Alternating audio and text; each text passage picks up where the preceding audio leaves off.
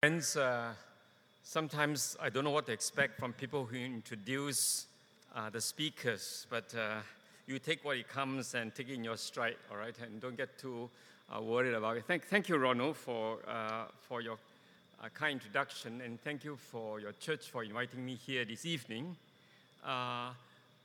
I think originally you were hoping to get uh, a couple other speakers, uh, Pak Pudun and Pastor Zaliman from the SIBEM, SIB uh, in Sarawak. Um, so I think I'm coming here as a spare tire. Uh, uh, uh, although that might not be exactly the way it came about, but, but I think that's the net effect of it. But never mind, I'm happy to be able to bring a word from the Lord. Um, and I believe there's a word from the Lord, not just for this church, but for the Malaysian church at this time. And I hope in the next, tonight, tomorrow night, and on um, Sunday morning, uh, we'll be able to hear what God is saying to us. Uh, because I think we live in a very, um, how can I describe it? Uh, in, in, the Chinese word, uh, uh, uh, danger can mean crisis, can, can mean an opportunity, or can mean, can mean something dangerous.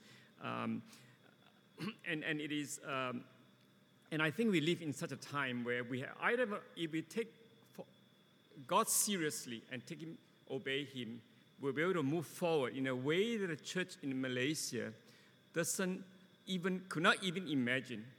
But if we did obey him, I fear for the consequences. But we'll discuss this as we go along. Let's pray together. Father, we want to come into your presence here. We ask, Lord, that it may please you to be very much present. We ask, Lord, that you may minister to us. And Lord, it's not about me preaching here, it's about whether you are present here in the power of the Holy Spirit. And so, Lord, I want to, we want to come to you and say, Lord, will you please come because we live in a time when we know that we need you. Without you, we are not safe. Without you, we do not have the strength or the ability to move forward. But we don't want to be left behind even as you begin your work in our midst. So we want to ask, Lord, will you please come? Will you please speak to your servant? Will you minister to us? We ask this in Jesus' name. Amen. Now, if you allow me, I I'm finding the aircon a little bit strong, so I'm going to take my jacket. Uh, okay.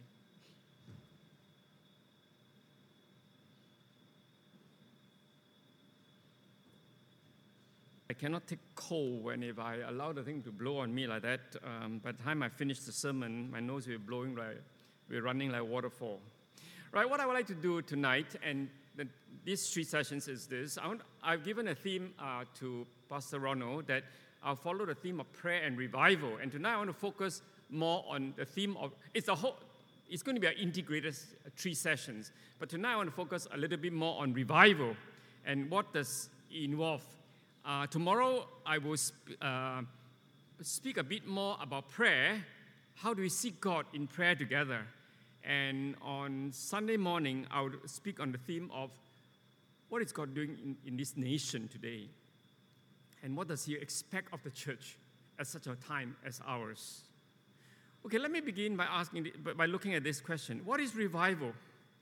The simple answer about what is revival is when the Holy Spirit comes upon not just one individual in power, but comes upon a whole group, a whole church, and oftentimes a whole region in power. When the Holy Spirit comes upon individuals in power, we oftentimes refer to it as being filled with the Spirit or being baptized in the Spirit. And when this thing happens to whole groups of people or whole churches, then we are talking about revival. Now, I know some of you are a little bit uh, concerned now because I'm using a term that uh, gives rise to a lot of uh, misinterpretations, arguments. What does it mean to be baptized, to be filled with the Holy Spirit? Now, I think the simplest way to explain it, because there's a lot of controversies over it, but the simplest way uh, to explain it, and I think it's close, keeps sticks, sticks to the Bible, is that actually what most people don't realize is that the Bible uses the term baptism or to be baptized in the Spirit or with the Spirit in two somewhat different ways. The first way is found in 1 Corinthians chapter 12 verse 13, a passage which most of you are familiar with. By one spirit you are baptized into one body. It's referring to the Holy Spirit coming to give us gifts, and when we become a Christian, the Holy Spirit takes us and baptizes us into one body. Baptize means, in that sense, means to immerse. There's a meaning of the word baptize. To immerse, the Greek meaning of the word baptize, to immerse, to deep. So when a boat uh, sings, you say the boat has been baptized. All right, that's an example. There's a meaning in Greek. So when he says, by one Spirit have you been baptized into one body, that means the Holy Spirit takes us and immerses into the one body. And what's the one body? Huh? The, the church. The Holy Spirit takes us and immerses, brings us into the church. By one Spirit, you have been baptized in one, one body. Now, in that sense, all of us have been blessed by the Holy Spirit. And all of us have the Holy Spirit, the Spirit of God working in us. So, for example, in Paul writes in Romans chapter 8, verse 9, anyone who does not have the Spirit of Christ does not belong to him. Anyone who have came, uh, believe in Jesus Christ, who calls upon him as Savior and Lord, we already have the Spirit of Christ in us. So 1 Corinthians chapter 12, verse 13, very simple. By one Spirit, every one of you here who have believed in Jesus Christ, right, you have been immersed into the body of Christ, and that's what the Holy Spirit has done in you. You act, the Holy Spirit is in you and it's active in you. Now, but the Bible uses the word baptize the Holy Spirit in a second sense, and oftentimes we think that this, those two senses are similar. In the passage I was read to you just now from Matthew's Gospel, chapter 3, it is a context is that John the Baptist, who's a prophet, um, which the Old Testament prophets are pointed to, say he's going to come and he'll become the one who announces the coming of the Messiah, the Savior. And John the Baptist comes on the scene. So we read, for example, in John the Baptist, uh, Matthew's Gospel, chapter 3, verse 1. In those days, John the Baptist came preaching in the wilderness of Judea. And he says, Repent, for the kingdom of heaven is here.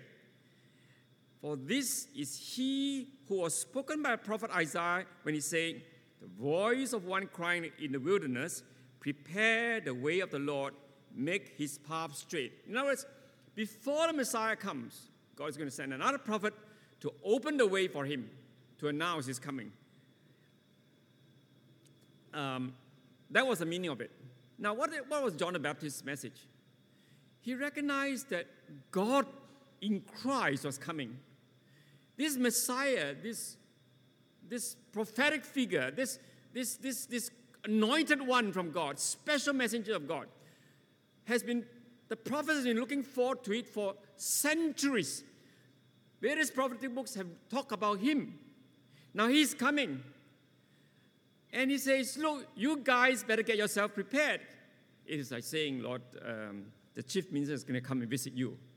You want to clean up the whole church. You want to make sure that it's nice. And, you, you, you know, uh, so so uh, so you, you you you so John the Baptist saying that look, you got the guys got to clean up your whole life, and that's why he says he was very strong. He uses words like.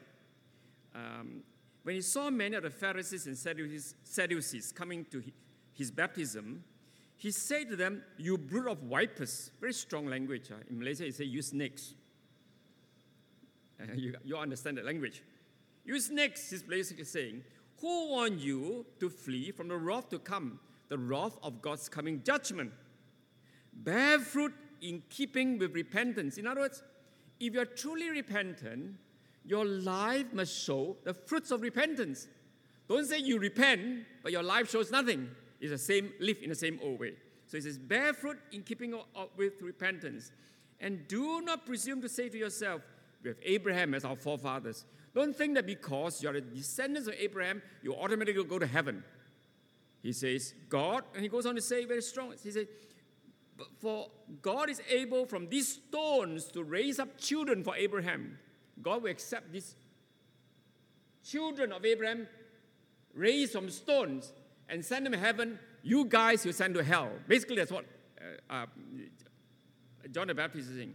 Even now, the axe is laid to the roots, to the roots of the trees. In other words, if you don't produce fruits, God is going to cut down the tree that is unfruitful. Every tree, therefore, that does not bear good fruit is cut down and thrown into the fire. Then, listen to this. This is where it becomes relevant to us. He said, John the Baptist said, I baptize you with water. But he who is coming after me is mightier than I, whose sandals I'm not worthy to carry. He will baptize you with the Holy Spirit and with fire. Now, I want you to listen to what John the Baptist is saying. He's going to baptize you with the Holy Spirit and his fire. Is it going to be a tame affair? When your pastor Ronald comes says, God is going to baptize you with fire. This Is going to be a tame affair? You're talking about the flame sweeping across the whole community. It's an overwhelming experience. And that's what John the Baptist was talking about. It's not something that's tame. Now, actually, John the Baptist is using the word baptism in a second way, in the way in which it's used in Greek. Because the word baptism can also be meant, be used in a sense of an overwhelming experience. We actually find in the Gospels, in a story, for example, that as Jesus was together with his disciples was walking towards Jerusalem. And those of you who understand the story, all the disciples actually were fighting among. They think that their master was going to declare himself king, the Messiah king, a new Davidic king in Jerusalem. So all the disciples were fighting among themselves. What were they fighting over? Huh? They were fighting over the cabinet positions. You got the point? They were all looking for the plum jobs in the cabinet. And so James and John comes and say, one of us want to be president, the other one wants to be, one of us want to be prime minister, the other one want to be deputy prime minister. Bolega. That was actually what they asked him. Actually, they didn't ask him, they sent mommy to do it, for those of you who know the story. Because they were too shy to do it themselves. So they asked mommy to go and ask. And what was Jesus' reply? He said, Do you guys know what you're asking or not? Can you ex- go through the baptism that I'm going to go through. You read this in Mark's Gospel, chapter 10, 38, 39. Can you go through the baptism? What's he referring to when he says the baptism I'm going to go through? He's talking about his arrest, his suffering, his death on the cross. Now, the word baptism is used in this second sense as an overwhelming, oftentimes a painful suffering, overwhelming experience. All right? Now, so John the Baptist, when he talks about the fact that he will baptize you with the Holy Spirit and with fire, he's talking about the fact that the Holy Spirit will come and like wildfire sweep across the region, touch many lives, and bring about a fundamental change. He's not using the word baptism in the Holy Spirit in the same sense as is used in 1 Corinthians chapter 12. Now, if you understand that different way, then you begin to understand what the Bible is talking about. The revival, when the Holy Spirit comes and touch one individual one at a time, we are being filled, we are being baptized in the Spirit, overwhelmed. But when the Holy Spirit comes and doesn't just touch one, but touch two, touch three, touch ten, touch hundred, touch a thousand, then you're talking about revival. I hope you understand what I'm talking about, okay? And it's in that sense, it's similar to Paul when he talks about the fact that do not be drunk with wine, but be filled with the Holy Spirit. Ephesians chapter 5, verse 18. When you're drunk with wine, you're intoxicated, you're a little bit tipsy, gila gila, right? But you're controlled by alcohol. And what Paul is doing is to use a simple illustration. Don't let the alcohol control your life, but let the Holy Spirit overwhelm you. and control you. And in fact, in revivals, uh, when people come, when the Holy Spirit comes and touch people, many people actually get tipsy. But that's a different story. We don't have time to go into that, but you can read the stories about it. All right? Okay?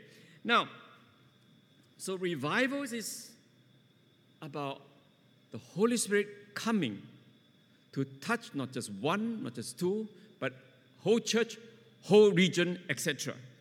There are many examples of this, but the most simple example is found in Acts chapter 1, verse 8, where Jesus tells the disciples, You shall receive power when the Holy Spirit comes upon you, and you'll be my witnesses.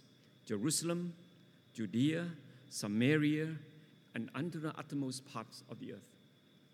Revival comes, he sends us out. There's an outpouring of the Holy Spirit. So, what happens in Acts chapter 2? We find the people suddenly being filled with the Holy Spirit, speaking in languages that they, don't understand. But it's a language that's given by God, the gift of tongues. And then it's, later on in the chapter, you find Peter preaching. People are cut to the heart. 3,000 people were converted. Wow, don't you all want to pray that Pastor Ronald will preach like that? I'm sure you want, okay? I wanted to see him preach like that. okay, so you better pray for him, right? Now, don't laugh because it's a reality. And I'm talking about revival simply because I'm putting the challenge to your church. What does your church want? You want to carry on like this for the last 20, 30 years? Or you begin to see your church being used by God to be a blessing to the neighborhood, to the whole nation. So, friends, although I may be using a humorous illustration about getting a pastor to preach like that, but I do want you to take that challenge seriously because that's what God is saying to you.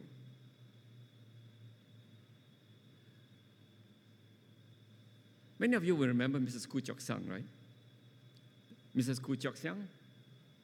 You know what I'm talking about? most of, many of you know, the older ones know. She was a mem- long-time member of this church. She passed away a few years ago. Eileen Koo's mother, for those of you who don't know. You know, John Sung, the greatest evangelist that China produced in the first half of the 20th century, visited Malaysia three or four times. He visited Penang 1935, 1936, 1938 again. And I don't know which year that was, but Mrs. Koo one day came up to me. I was talking about John Sung. He said, Why, Yong, I'm so glad that you're talking about John Sung. I was 12 years old when he came to Penang. And my father was a traveling preacher. And he was preaching with tremendous authority and power. And I was privileged because my father was a preacher, I had to do the job. People would line up to be prayed for healing at the end of the campaign. And I would stand at the door. When you finish praying for one person, I'll let the second person in. I saw in my own eyes, she said, they didn't even have time to ask the people what was wrong. But as soon as the person comes, John Sung and the prayer team, we just pray for them, oftentimes praying in tongues. And the people will leave the room being healed. That happened in Penang, in the Madras Lane Church.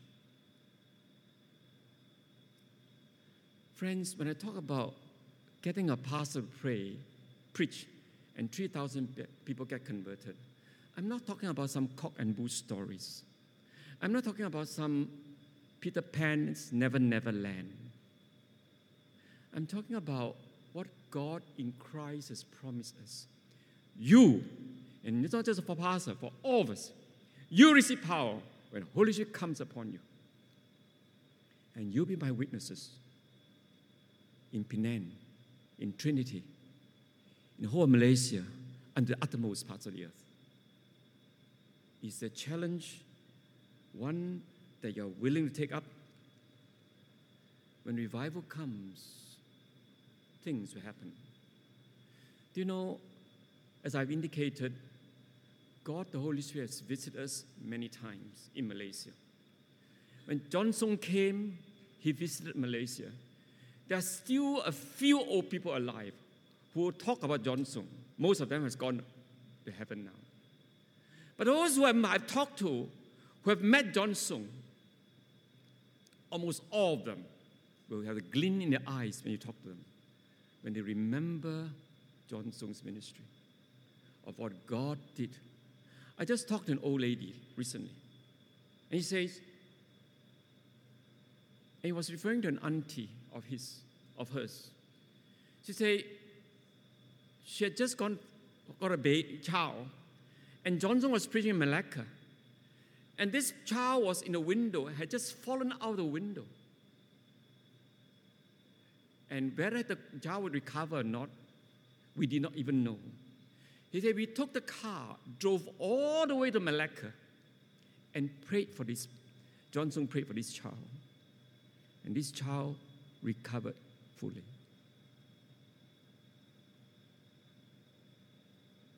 This is what God is able to do in our midst.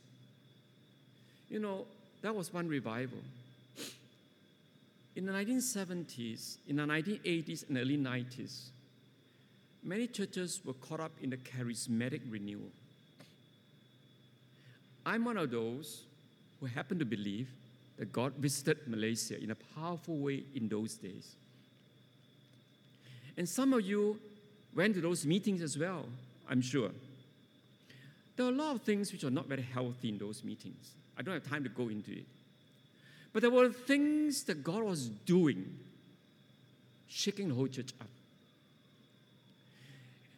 And many churches exploded. You look at some, all the big churches in Kuala Lumpur, all of them grew in that period. People were healed. Prophetic move utterance were given. People who were demon possessed were delivered. People who had broken families or messed up business got their lives sorted out.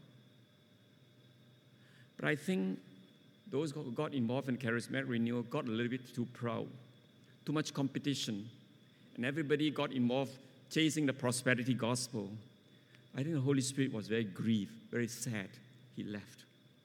That's why, if you look at all the big churches in Kuala Lumpur that grew in the 70s, 80s, and 90s, almost every one of them, their growth has stagnated in the last 20 years. You see, when God is working, He works powerfully. But when we grieve Him, He withdraws. His power is no longer uh, available to us. God did not only just come in charismatic renewal. Some of you will know about the Bario revival and what happened in Ba'kelalan. In the Bario revival, those of you who read the story, it's about few weeks before the, in those days, the LCE exams. A bunch of Form 3 boys were suddenly so caught up with a sense of sin in their life that all they could do was to pray and to pray and to pray. And the headmaster and the and, and the teachers got so worried because LC exams were just weeks away and these guys were just didn't want to do anything. So they mandated precise times, fixed time for study. So those boys would study hard during those fixed time. But the moment the study time was over, they just pep, put their books away and they gather together and start praying again. Amazing things begin to happen. Little boys, form three boys, were given prophetic gifts. People's lives were changed. But incidentally, that year they got the best results in the whole district for Form 3. And one of those was Idris Jala, for those of you who know the story, right? The minister. And that was how it happened. And from there in 1973, the revival went down to Ba'kelalan. And when it came to Ba'kelalan, which was a, uh, about 100 kilometers away, they walked two or three days in the jungle to preach in Ba'kelalan. First night, Second night, first night was a 17 year old girl who preached, who had just finished Form 4, Form 4 or Form 5. And next night was a pastor who preached. But the Holy Spirit began to work. People start falling to the ground. Now, these are stories that I actually real because I went up to Ba'kelalan. I met some of those people who were there, and they actually told me that was exactly what happened. And some pe- people start falling to the ground two women. One was knocked down by the Holy Spirit and was down on the floor for 72 hours, even though she was pregnant.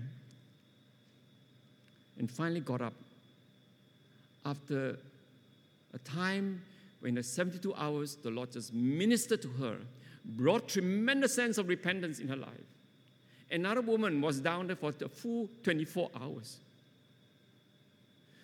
Things that was happening, and that's those revivals. And those of you who know, you find that the church in Sarawak grew from about 20% in 1970 to the year to 30 years later, it was 42%. The churches grew from 20 to 42% over a period of 30 years. That's revival. The point I'm making is this that when the Holy Spirit comes, He does things that are way beyond what we ex- can expect. But don't forget, these stories are real stories that document what are the fruits of revival. What happens when revival comes? What are the, what are the fruits of revival? First, I've indicated already. When a revival comes, the Holy Spirit is poured out. And when the Holy Spirit pour out, signs and wonders follow. Evangelism, repentance, healing, exorcism, church growth. I mentioned to you, those Form 3 boys are in Bario 73. They were suddenly given gifts of prophecy. For example, there was one headmaster who was going for uh, for, for a meeting. He was afraid he would lose that meeting for some discussion. He carried a very powerful charm in his pocket. And as he walked past, the form boys said, This man, there's something unclean in his man. He's carrying something unclean. They knew it. How did they know it? It was the Holy Spirit who gave it to them. Signs and wonders begin to manifest itself. That's the first thing. You know, Holy Spirit is poured out. Secondly, when the revival comes, there's oftentimes deep conviction of sin. We read this in Acts chapter 2. When Peter preached, 3,000 people were converted. Why? Because many of them, you read Acts chapter 2, verse 37, they were cut to the heart. There was deep sense of conviction. They recognized there's something wrong. In the story of the Ba'kelalan revival, as I talked to the people there, they say, many people just fell to the ground. And those two women I mentioned, one of the women was down there for 24 hours said when she was down there in coma, the angelic visions came to her. And one of the angels came to her and told her, You have killed three, five babies. You know, in the, among tribal people, they have a lot of taboos. And when certain things don't go right, when the babies are born, they just kill them It's infanticide, it's practiced because of the superstition. And they, the spirit, the angel warned her that if she did not repent, she had to face judgment. It, it brought about tremendous transformation in her own life because she was confronted with the reality of God, who knew what was inside. So that's the second thing. When revival comes, as the Holy Spirit comes, it produces deep conviction of sin and deep-seated repentance. It was one of the interesting stories they told me was this. Many of the men were also knocked down to the ground in Ba'kelalan. You know, some of you have been to charismatic meetings, people just fall down and then get up, right? And they get up five minutes, 10 minutes. But these guys were down there. They cannot, as I said, one was down there for 22 hours, 24 hours, the other one that was down there for three days. But there was some man and woman who was down there for a few hours. And they became conscious after they after the Lord had spoken to them, but they could not get up. They were totally unable to move.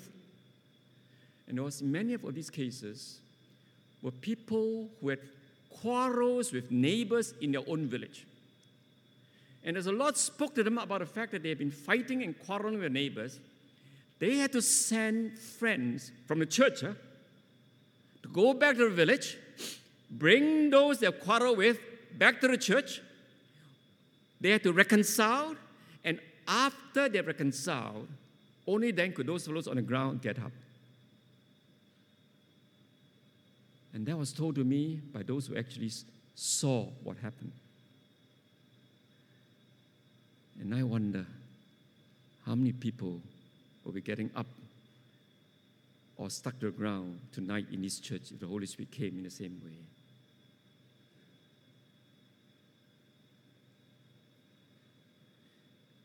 That's deep conviction of sin. and there's deep seated repentance. That's the second thing.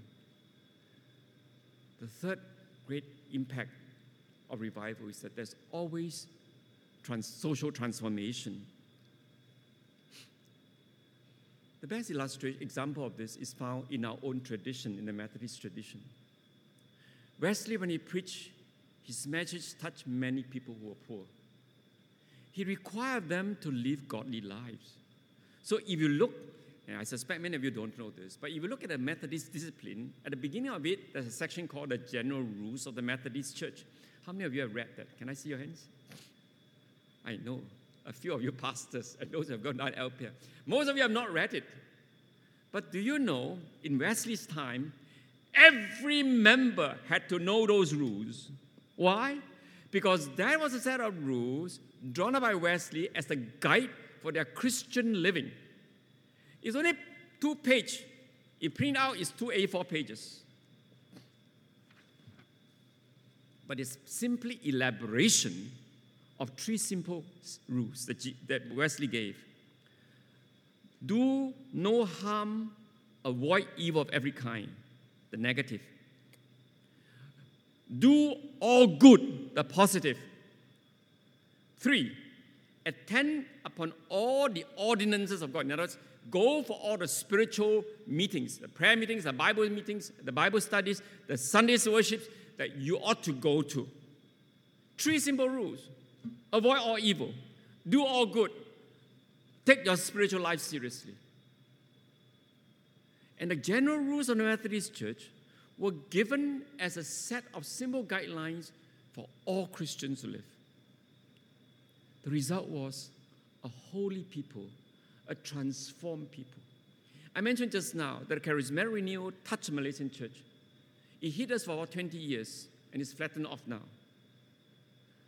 Why did revival stop? Because our lives were not right. Those the sins were not addressed. People became proud. People were more interested in the prosperity gospel than in repentance and holy lives. People were more interested in spiritual gifts than to learn to love their neighbor. So the Holy Spirit withdrew. But do you know the Methodist revival in the first hundred years just went on and on and on. Why?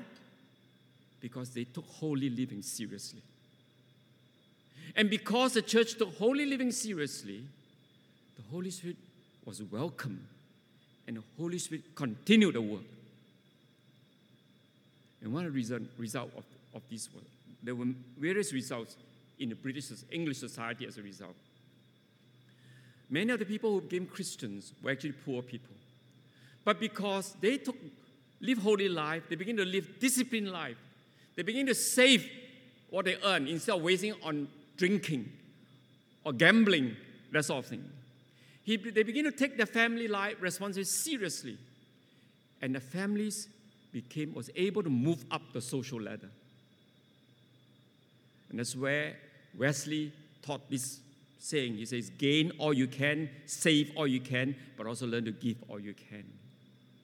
Because if you have too much money, you also can become greedy and self seeking.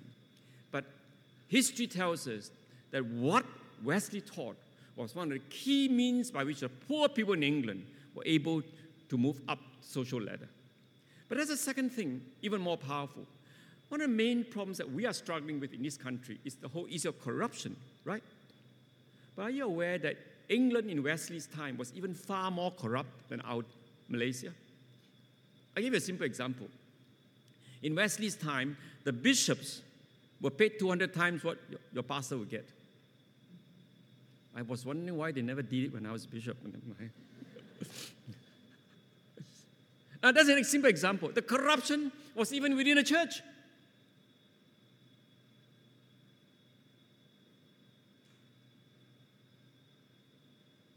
And yet, we have studies shown that one of the key reasons why England was able to overcome corruption was partly, not 100%, but largely, but Wesley had a major contribution. The contribution that Wesley and the revival movement made, because Wesley demanded holiness in the lives of the people. Many of the poor people learn to live lives of integrity, learn to work hard, learn to be self respecting, and they begin to be able to make England strong. And the, the emerging middle class were people who took integrity seriously. And we have records, you know, that when mill, for example, factory owners were looking for workers, you know, they look, what were the criteria? They were looking for Methodists in the early industrial revolution. Why? Because they know that the Methodists work hard. I hope they also work hard today.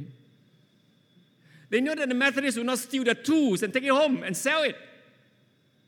And they were looking for Methodists. We have actual records of it in documents. Some of you will remember reading about Lee Kuan Yew telling about how he first went to London after the Second World War.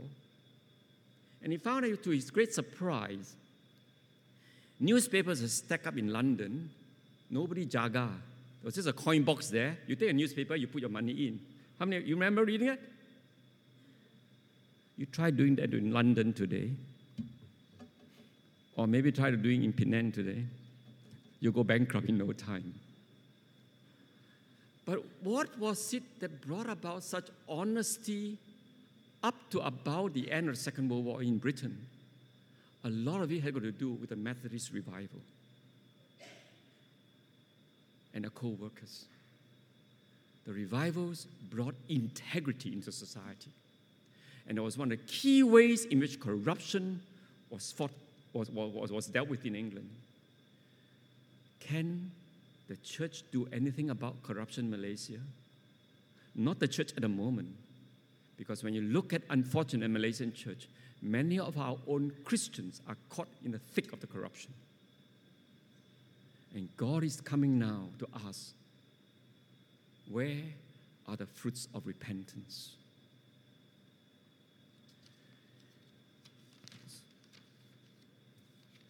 The Holy Spirit comes in revival. Repentance and church growth, social transformation, missions. When the Holy Spirit comes, the church is thrust out. Jesus said, You receive power and Holy Spirit comes upon you. You will be my witnesses, Jerusalem, Judea, Samaria, and unto the uttermost parts of the earth. And you read the Acts of the Apostle, you found out exactly what happened. The church was just thrust out. And that was one of the fruits of the revival. The question then becomes what is God saying to us today?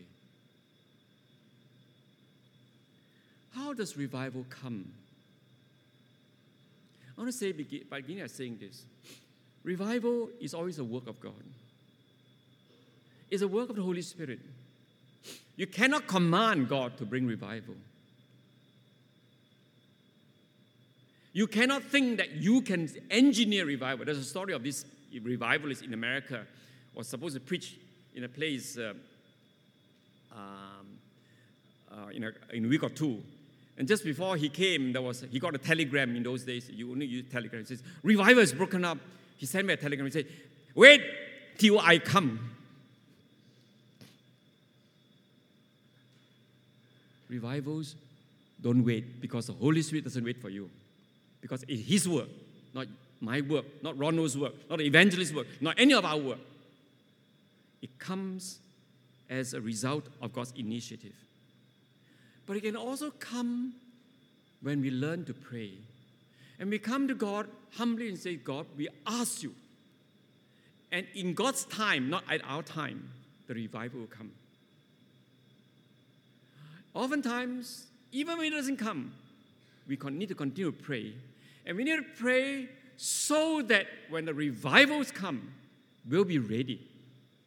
Otherwise, a revival can come, and the church, when it's not ready, will be left behind. I think to some extent, that was what happened to the Methodist Church in the 80s and 90s. God was working in the charismatic renewal. We had our structures, we had no time we had no place for the Holy Spirit to work. And many of our Methodist churches were actually left behind. Other churches just exploded. We need to be better prepared this time when God comes. The question then becomes what can we do? We can ask God for revival through prayer and through seeking. Now, you remember Jesus told the disciples, Go back to Jerusalem. The Holy Spirit will come upon you, and you'll be my witnesses. What did the disciples do? That will test whether you know your Bibles or not. What did the disciples? Good. At least you know your Bibles. Held a 10 prayer. You sure? Good. Well, At least you know the Bibles. They held a 10 day prayer meeting in the upper room. They held a 10 day prayer meeting in the upper room from the time of ascension to the day of Pentecost. And now, Pentecost, the Holy Spirit came in great power. Tomorrow, I'll tell you the story of Pak Agong, ah the leader of the Ba'kelalan revival. How for 10 years he led the church. The Bario team came, there was a revival. But for the next 10 years, Pak Agong led the church to clean up the whole church, prepare by praying night and day. And then a greater revival burst out in 1985. That's, you have to wait for that for tomorrow. So make, you have to come back tomorrow for that. John the Baptist said,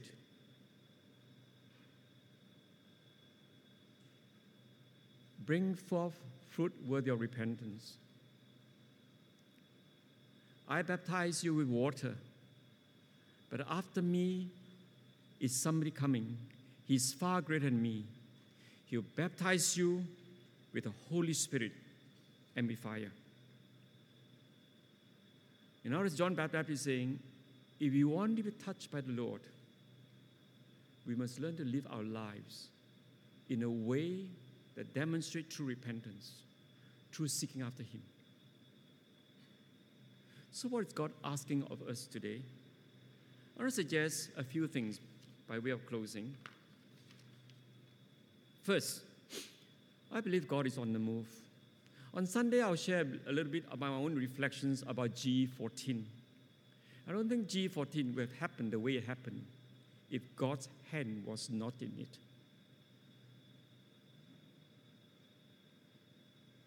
And on Sunday, I'll share a little bit about that.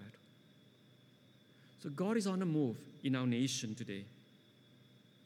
As I said, He has come to our nation before, touched a church at different times through John Sung's ministry, through charismatic renewal, through revival in Bario and Ba'kelalan the church have grown. If you take the church, for example, from the end of the Second World War to the year 2020, about 60 years, the church have grown from about 3% to 9.2%.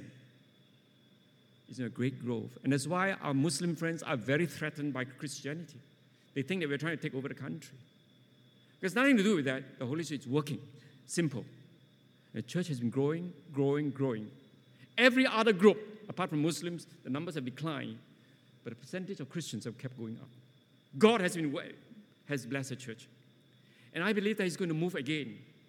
But as I say, our failures in the past to follow up with what God is doing, like what I shared about charismatic renewal, has hindered the revival to become full blown. But there are indications, and I'll share again on Sunday, that He is on the move again. But will we work with Him? That's the first question I want to ask us. The second thing is this what is God asking of us today? John the Baptist says, bear fruits worthy of repentance, bear fruits in keeping with repentance. When a church is walking with God, the Holy Spirit is poured out. There's repentance, there's holy living, there's transformed communities, there's mission, as I gave example. But the problem is most of us are quite used to a very ordinary Christian Christianity, where these things are not sin. We don't expect healing to take place in Trinity Methodist Church, do you? You don't. That's why it never happens. Do you see the point I'm making? But you, you say, God, you promised us this gift. Why is it not happening? And you go to God in prayer and say, God, in Jesus' name, we ask it. And you have no right to break your promise. You have to keep your promise. Then God will begin to work.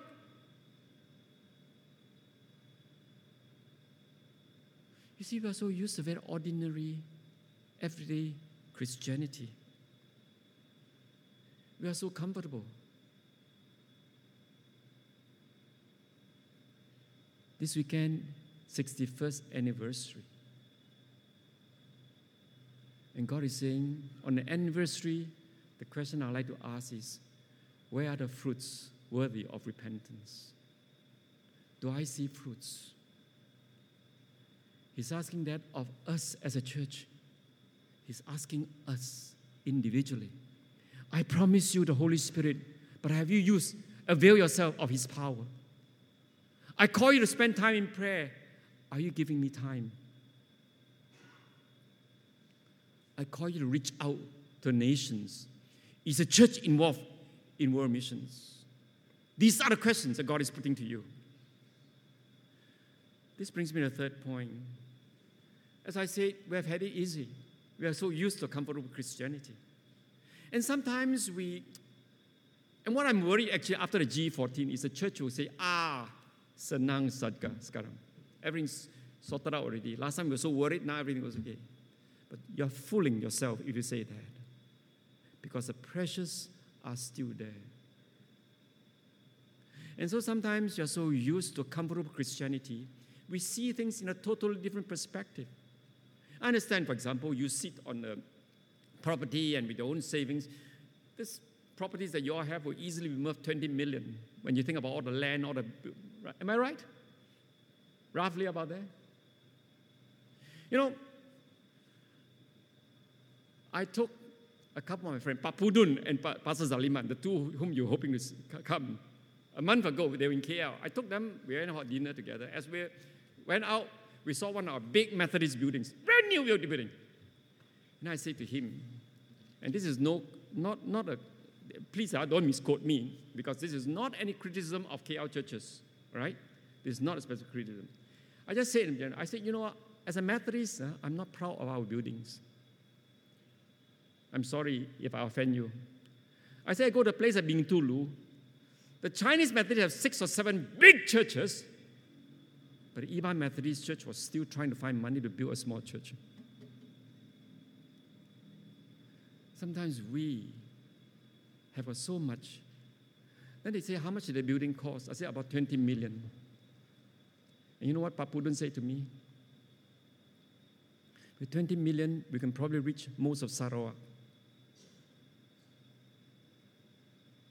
You hear what I say? With 20 million, we probably can reach most of Sarawak. He and Pastor Zaliman would travel to the interior Sarawak. I had to help them find money from one of the churches. One of the Methodists is supporting them now. Right?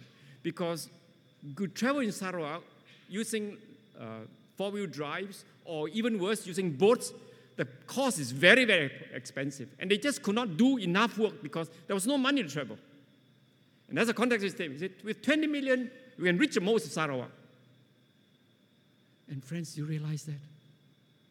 Now that helps you to understand how you need to use your money, friends. Please, please, I beg you, don't do it the same old way. Look at the needs around us, not just in Malaysia, and there's great needs in Malaysian context. Look at the world. But do me a favor, don't just dish out money, charity, Orang Asli and our indigenous churches. You're killing the churches right? Pastor Ronald will, will know what I'm talking about, and some of you know. Charity doesn't solve the problem. You need to help find a way to empower them. And sometimes using money rightly is the way forward. But you see, we're so used to a comfortable Christianity that we are blind to the pressures around us. But I want to say to us, friends, the pressures are still there. You read the papers, you know is Pakatan Harapan government, is it a very stable government? Yes or no? They're fighting among themselves. Just look at the PKR elections that's coming up. The whole party is going to split if they're not careful. And even when the UMNO leader says we'll get back in power before the five years up, when they look at Pakatan Harapan. And you look at the way that the, the, the past is talking about, about Islamization, about pushing the rights of Islam, that we need to emphasize the importance of uh, UMNO and Parsons get together to re-emphasize the, the, the import, to uphold the rights of the Malays as well as about Islam. You look at the way they're talking. The state situation in Malaysia is still very, very fluid. But the church, God is calling the church to be a blessing to this nation. We are the salt of the earth, the light of the world. What are we doing about that? Do we believe that we have contribution to make? But a church cannot be a blessing to Malaysia until it confronts the demons within the church. Get rid of all the skeletons in our cupboards. Clean out, act up, and then the Holy Spirit will come and empower the church be a blessing to the nation. And that's why we need to ask the Lord to prepare us for a more, a deeper work of His in our nation. And this brings me to the last point. What's the place of prayer in all these things? How many of you remember 1998 Jakarta? Do you know what I'm talking about? 1998 Jakarta. Do you remember what I'm talking about? There was the Reformasi movement in Jakarta. Suharto has been reigning like a ruthless dictator for almost 30 years. Finally, the student demonstrations got rid of him. But not only was he got it off, the law and order in Indonesia broke down. Churches were being burned by the hundreds from oftentimes in some of the years from the mid 90s onwards. The whole Christian community was deeply threatened. Law and order was breaking down. And there was this armed forces, there were, sorry, there were armed guerrilla groups, the Laskar Jihad, was going from island to island with modern automatic weapons, killing off whole Christian villages. You can check it up in history for yourself. Because in this context, a friend of mine came and saw me and others, and they said, Look, what can we do? And it was out of that mess, the terrible situation where the church was just being overwhelmed, that pa Iman Santoso and his friends began to put together a prayer movement for the whole nation. And over the last 20 years, the Indonesian prayer movement has grown about three or four years ago, one day he came to me, came to me, uh, Iman Santoso. Hey, Hwa Yung, I'm so glad to tell you this. Do you know the whole movement is grown? At a moment's notice, we call for city-wide prayer meetings in 380 plus cities throughout Indonesia.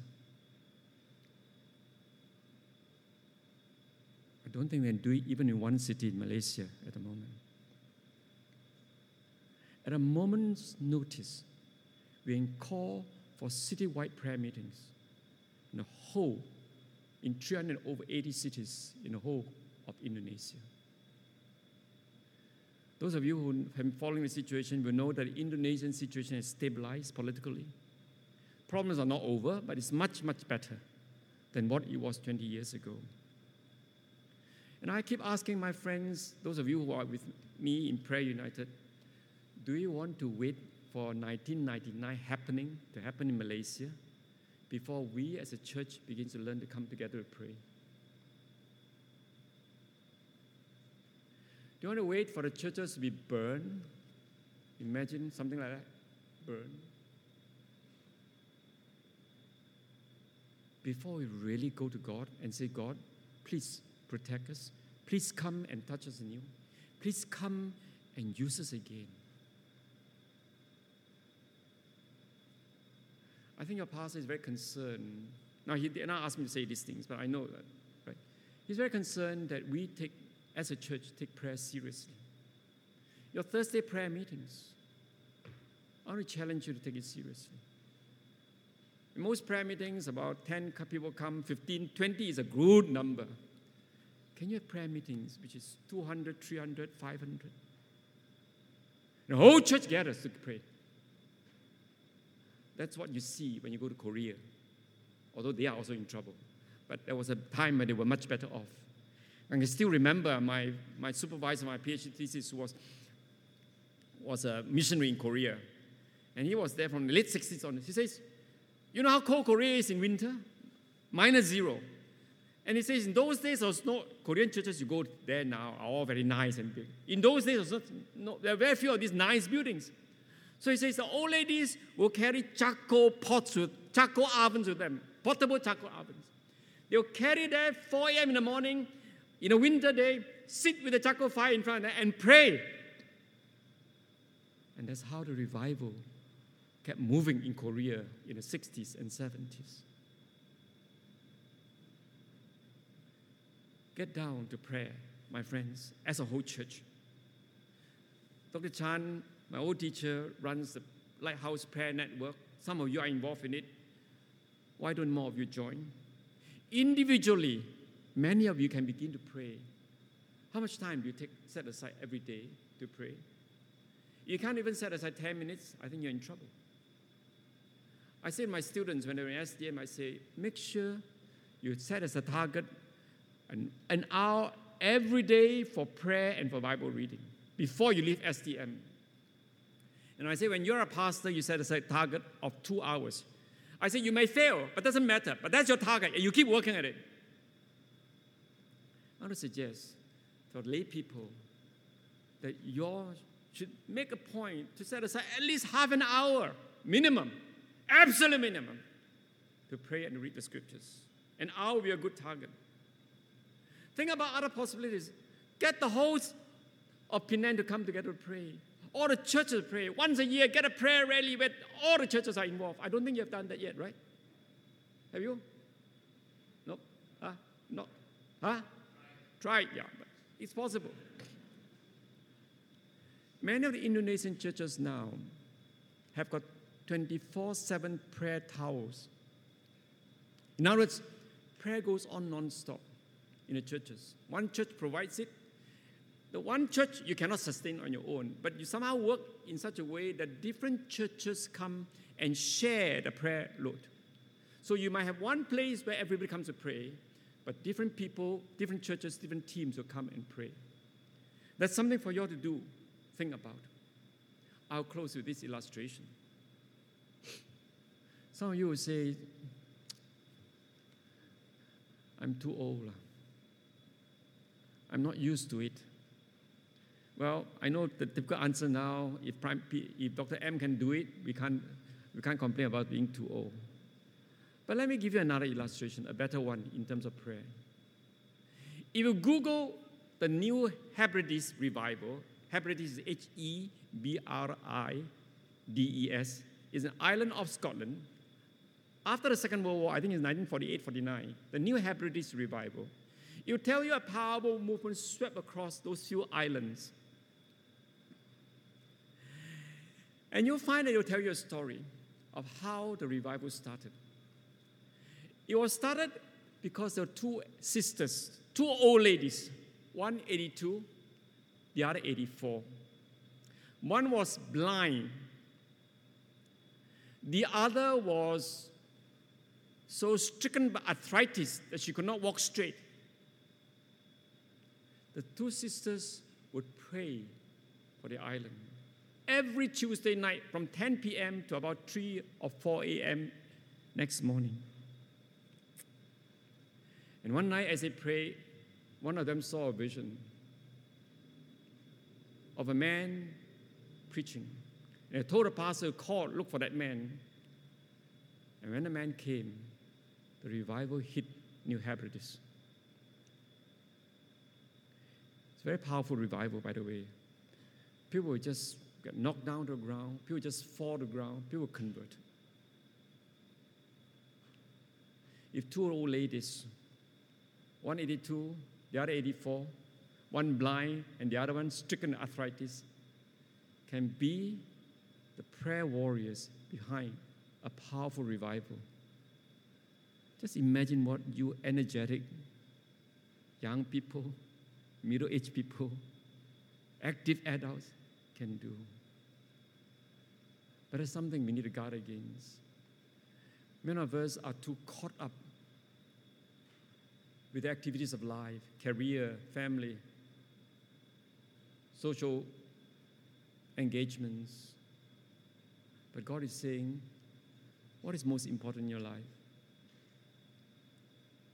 You need to ask. And God is asking you, can you give me the time and energy and attention that I'm asking of you? Are you concerned about my work in this nation?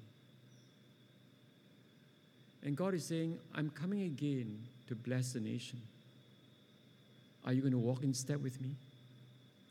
Or are you going to be left behind? Let's pray.